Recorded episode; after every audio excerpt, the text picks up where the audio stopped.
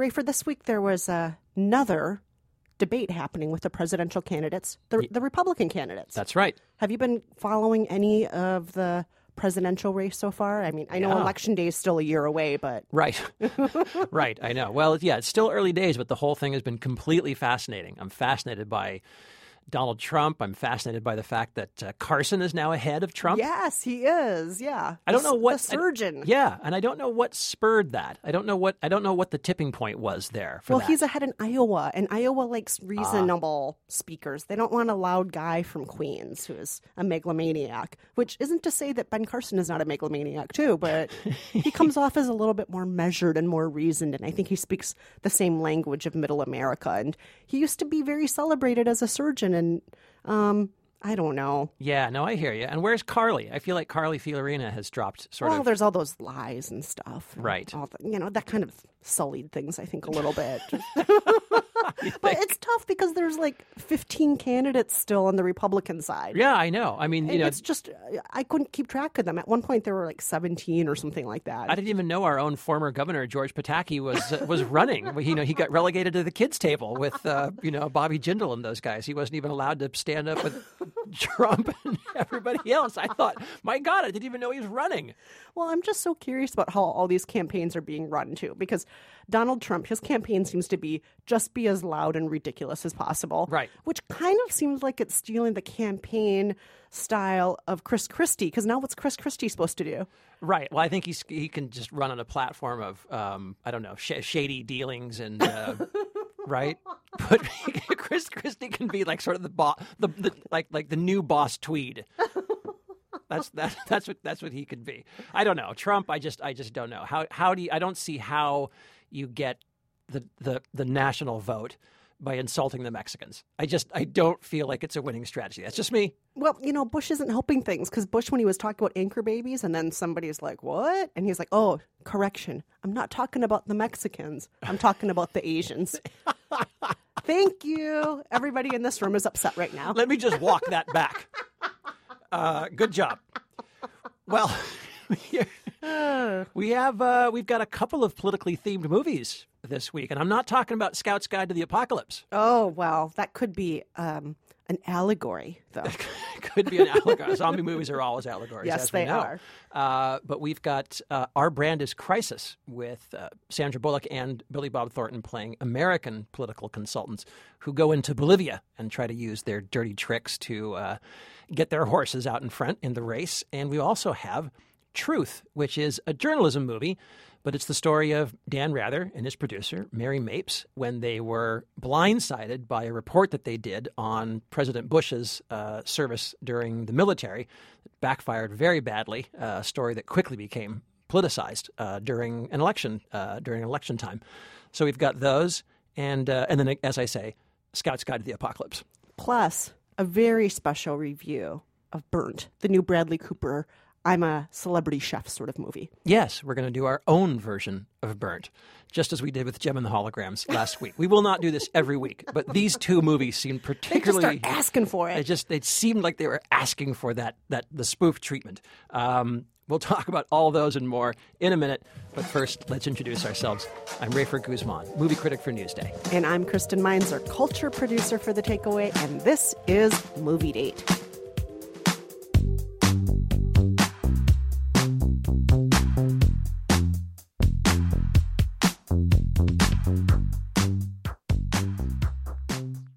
Kristen, tell us about Our Brand is Crisis. Well, in Our Brand is Crisis, this, this, by the way, is inspired by another movie that came out in 2005. Uh, That was a documentary. That that was a real story. yes, but this is only kind of inspired by it. We Right. have we have a political consultant played by Sandra Bullock. She's playing a character named Calamity Jane. She is kind of crashed and burned. Her campaigning life hasn't been going so great. She's now living a reclusive life making pottery in a cabin. But she gets lured back into the game because she's offered a lot of money to help a candidate in Bolivia. But then while she's down there, she also happens to run into another rival, not just another candidate who's fighting her candidate, but another campaign consultant played by Billy Bob Thornton, and they have a really sticky history as well. Here's a clip. Jane Bodine. How are you, honey? Pat, So what are you doing here? I thought you retired or gave up or something. No, not retired. Working. Yeah. Okay. You're lending a hand. Nice. You? Same thing. Yeah, I'm just uh, doing a favor. Are you good otherwise? Couldn't Yeah? be better. Yeah. Enjoying this uh, dog and pony show? Now, Kristen, uh, Billy Bob Thornton plays Pat Candy, and it was uh, it was difficult for that me. name. Yeah, it's a very it's a great name actually, and he's this kind of uh, lascivious, leering, uh, foul-mouthed character. A lot of uh, he's got this kind of strange sexual aura that he exudes throughout the film. I wasn't quite sure if this was trying to be Mary Matalin, James Carville, or what? Do you, do you feel like there was sort of that kind of dynamic going on there, or what? that dynamic isn't what really confused me the most because there were so many other things in addition to that that you could be confused by watching this movie. So- Okay, like what? So, first of all, just Sandra Bullock's character, Calamity Jane. I didn't know what she was supposed to be. At first, I thought she was just playing Miss Congeniality before the makeover, or, uh, you know, all those romantic comedies that she's been in. And Yeah. all, not not just the romantic comedies, but it's a very common thing where Sandra Bullock is in need of a makeover. She's kind of rough. Right, She eats right. a lot of junk food. She falls down and throws up a lot. and- Smokes too much, drinks. she's, Yeah. a, she's yeah. she she does that thing and that's kind of what they did with her in this movie at the beginning and she was just a hot mess and then suddenly she's supposed to be very powerful and good at campaigning but then this is point number 2 that I got confused by is this campaign actually clever? I don't feel that any of her tricks are actually something that are supposed to make me go whoa. Right. I never saw that coming. Ooh isn't that a clever campaign trick? Only think- once in the whole film did I see real strategy where I was like now that is clever. Right. Uh, yeah, I think that was one of the problems with the film is that I think you're expecting um, these very authentic, real, behind the scenes, inside the war room. Uh, kind of moments where you're really going to find out what it's like to run a campaign like this. And some of it just seemed like movie plot stuff. You know, we're going to distribute a fake leaflet. And that just kind of seemed like, nah. I mean, that's I'm not super impressed or stunned by that. Just as you're saying, I, you know, it didn't make me sit up and take notice. Um, and a lot of it seems like the kind of stuff that you've seen in many a political comedy before. Um, and I think this movie is kind of torn in three directions. I think it wants to be a very realistic look at, at politics. I think it wants to be kind of a, a, a spoof and a satire and kind of a cynical one.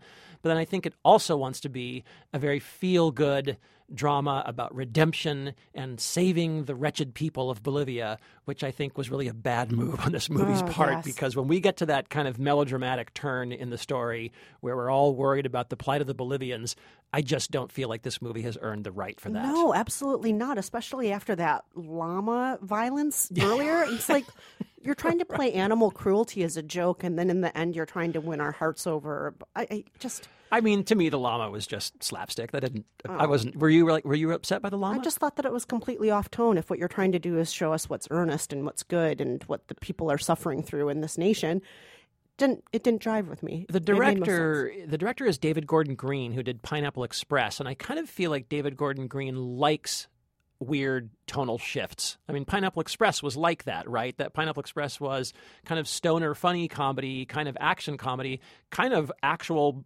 bloody, horrible violence. Mm. And I feel like David Gordon Green thinks that's cool, and I love the idea of that. But I just didn't think it jibed in Pineapple Express, and I don't think it jibes here either. Really, I just it, it- the movie can't find its footing to me, even though. I thought Sandra Bullock was really good, and I thought Billy Bob Thornton was really good. But the movie overall, it just didn't work for me. I, I, th- I thought it was n- not a terrible date, but not a great date. Oh, I thought it was a terrible date. Oh, you thought it was a- Rafer. I you thought it was like a very bad date. date. And yeah, and just to circle back to what you said in the beginning, I don't understand what's happening between her and Billy Bob Thornton at No. all in this No. whole movie. So that doesn't help either. Bad, bad date.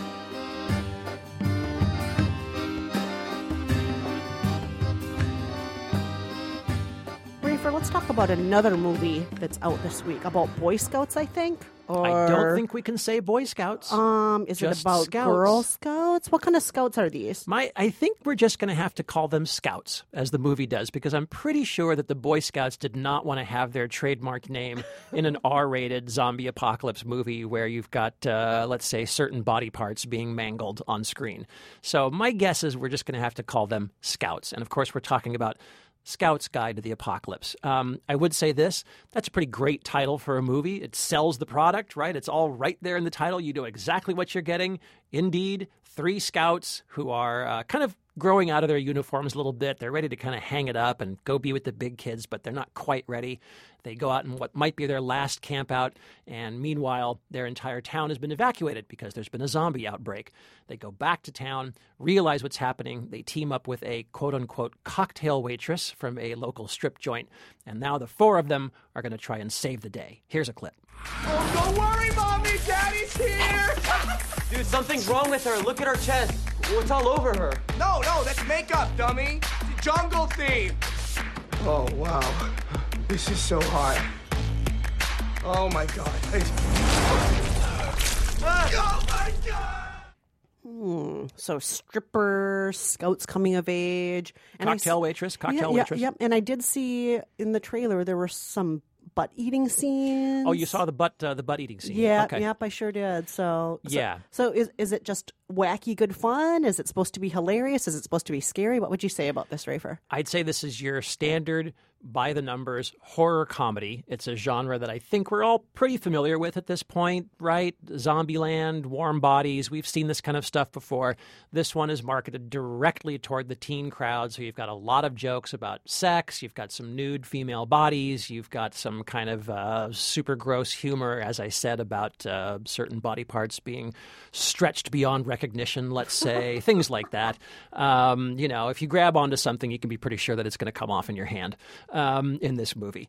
Uh, you know, it's it's uh, the uh, it's directed and co-written by uh, Christopher Landon. Uh, side note: he is the son of the actor Michael Landon. Oh, I love that Michael I know, Landon. I know. You know I'm a little house girl. It's a far cry from Little House on the Prairie, let me tell you. I, uh, you know, I don't mind a horror comedy. I just I thought this movie was a little crass and not very imaginative, and um, you know, I would have liked to have seen the film try a little harder to give me some characters to care about, the way that Zombieland did. I thought Zombieland was actually a really great, fun, kind of endearing film. I liked that a lot. Not Um, as good as Warm Bodies, though. yeah, oh, you that liked- Zom rom com. yeah, you liked that better than I did. Um, this one I thought was okay. Tye Sheridan plays the lead kid, and David Koechner is in this uh, very briefly as uh, Scout Scout Leader Rogers, and he's pretty funny. But I, I can't really recommend this. I think if you're a teen horror comedy uh, fan, maybe you'll think this is a decent date. Otherwise, uh, I think you're better off leaving this one alone.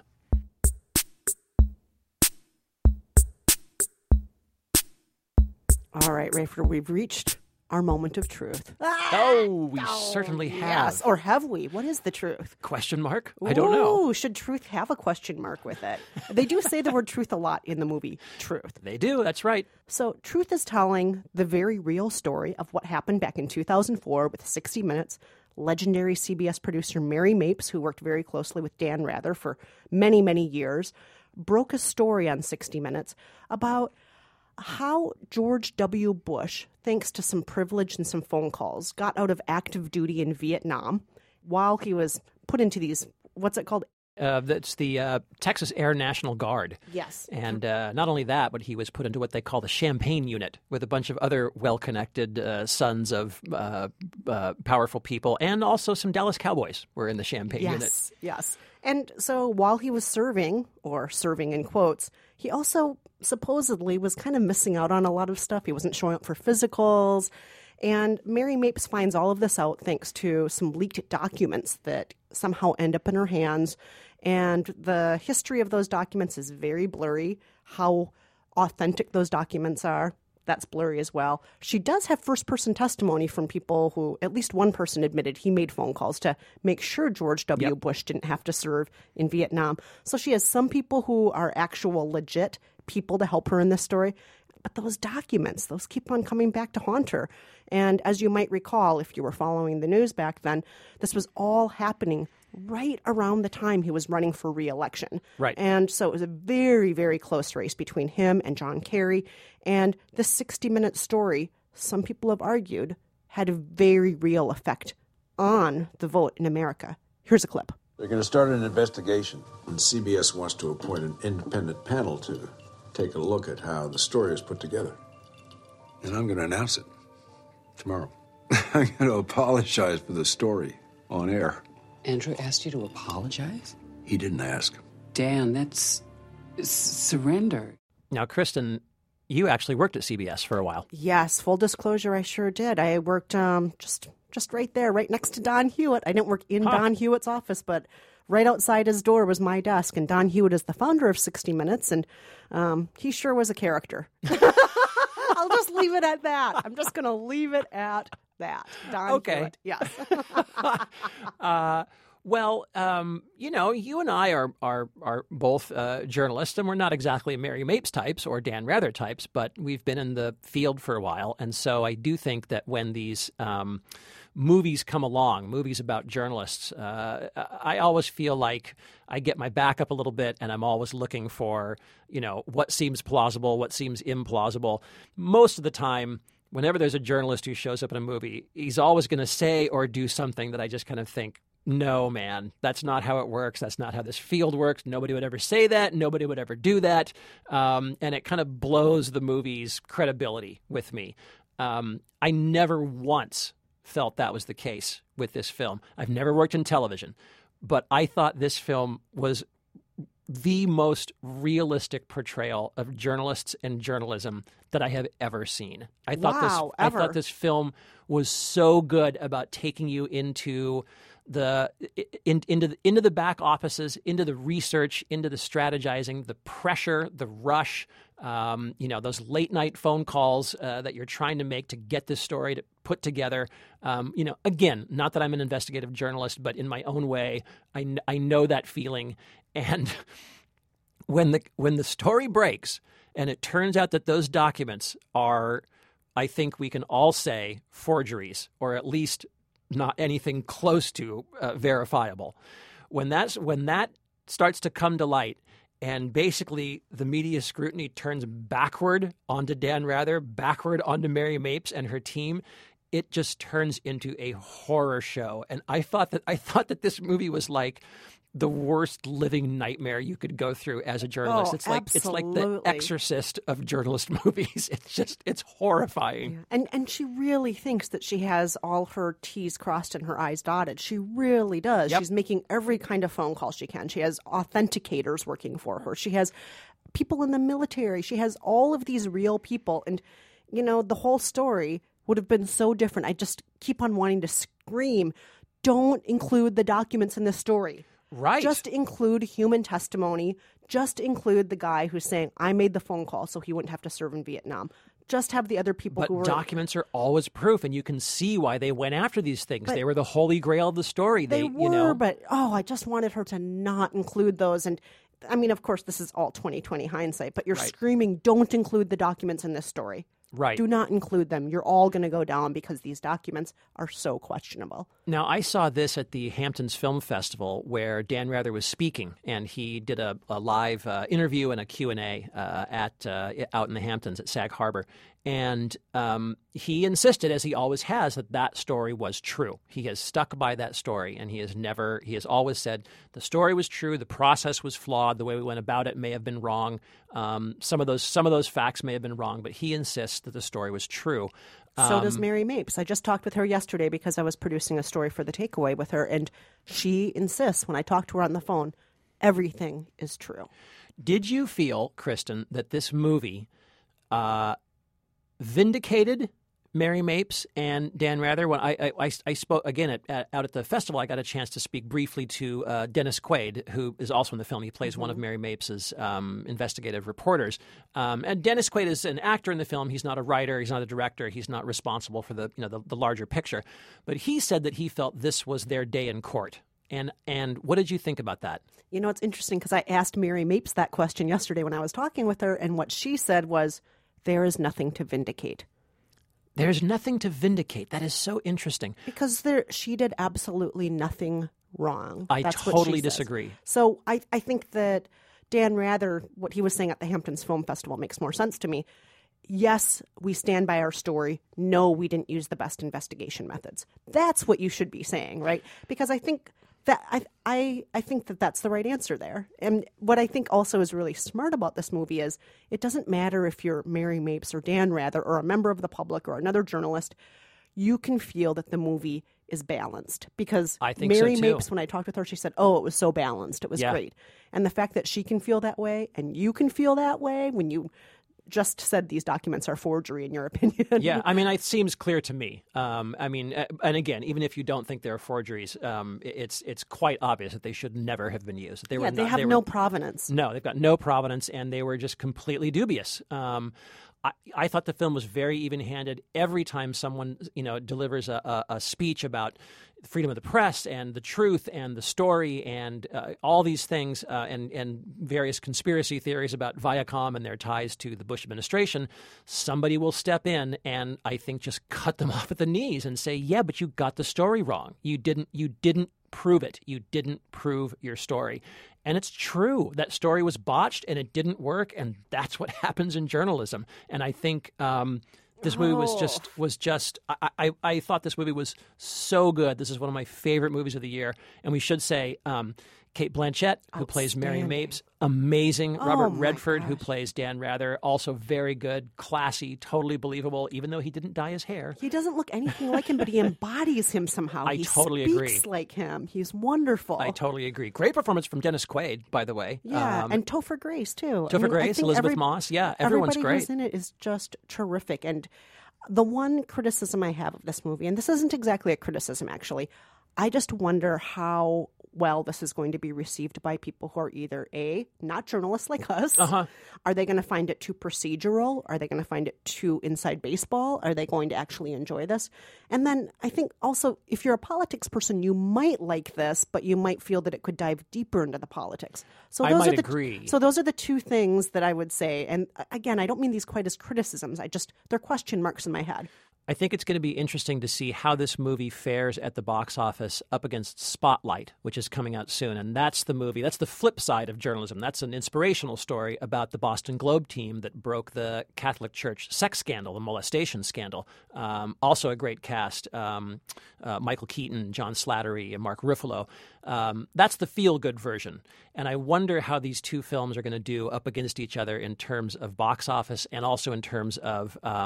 Uh, Oscar uh, contention, let's say. Uh, it'll be interesting to see. But I do think Cate Blanchett's probably going to get an Oscar nod for this. Oh, for sure. She's just terrific. for sure. and She's just Redford. Redford too, very possibly. So, in short, I think we agree, Rafer. This is a terrific date. I think it's a terrific date. It's fantastic. All right, well, stay with us because when we come back, let's put on a show. Hooray!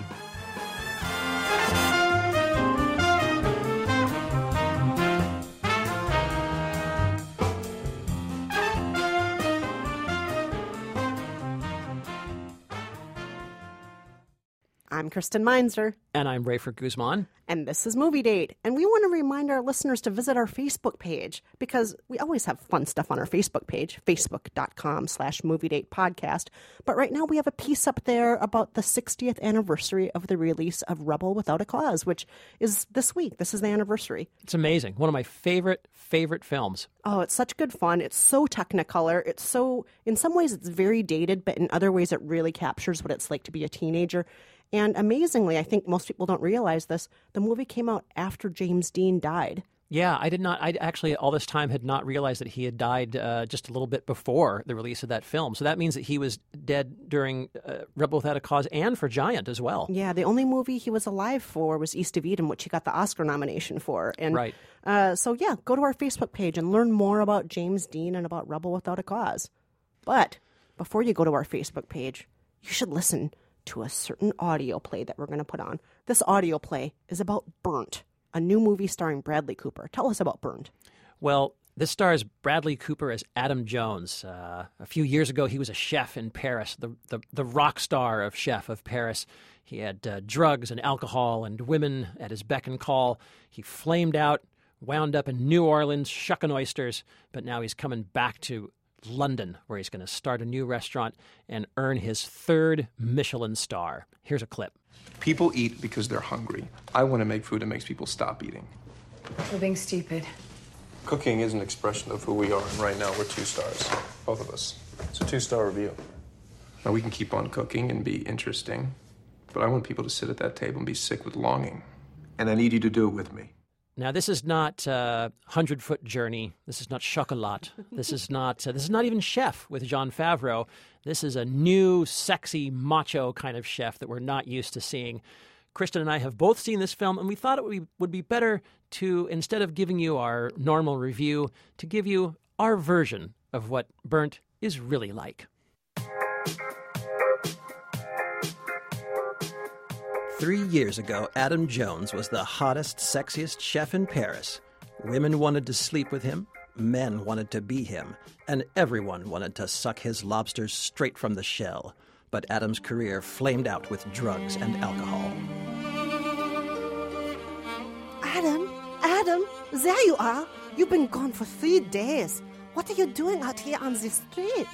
Oh, hi. Sit down and join me. Go, go, go. What are you drinking? Straight cooking sherry. I presume it's vintage Chateaubriand? No? Fresh direct. My God, Adam, I can't watch you destroy yourself. I'm leaving. Go on then. Go, go, go. Now Adam is back, and he's ready to take London by storm. Hello, Tony. Well, if it isn't my old friend Adam Jones, the Keith Richards of restaurants, the Kurt Cobain of cuisine, the Charles Manson of mastication. Now, Tony, I know I destroyed your last restaurant, but give me another chance. Together, we can obtain the holy grail of dining a third Michelin star. You've tucked me into it, you charming rogue. Let's do this. But wait, who's this beautiful sous chef? The name is Helene, and you've got your elbow in my velouté. You'd like that, wouldn't you? Here, have a taste of my raspberry cranachan. It's better than sex. Typical. Your creme fraiche is a little premature. Well, give me ten minutes and I could try again. Sorry to interrupt, Adam, but one more thing. Did you know that Reese is still in town? Reese, my arch nemesis, hand me my knives. Where are you going? To see Reese. This ends now.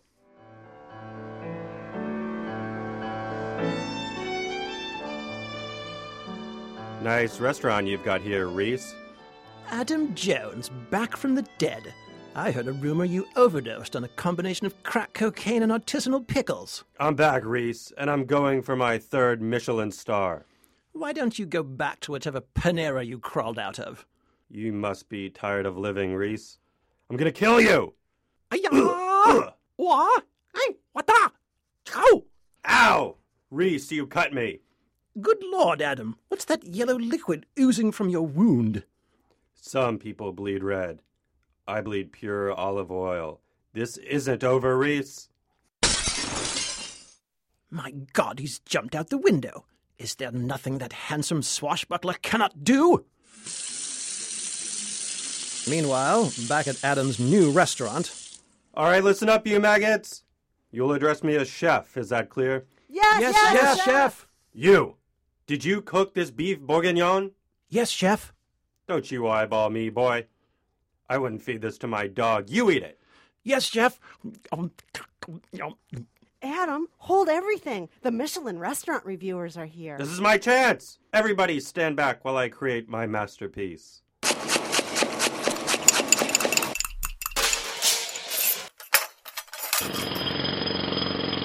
Behold, œuf fâché avec pain blanc. So, it's an egg salad sandwich on white bread? Do not question me. Service. Take this to the Michelin reviewers. And now we wait.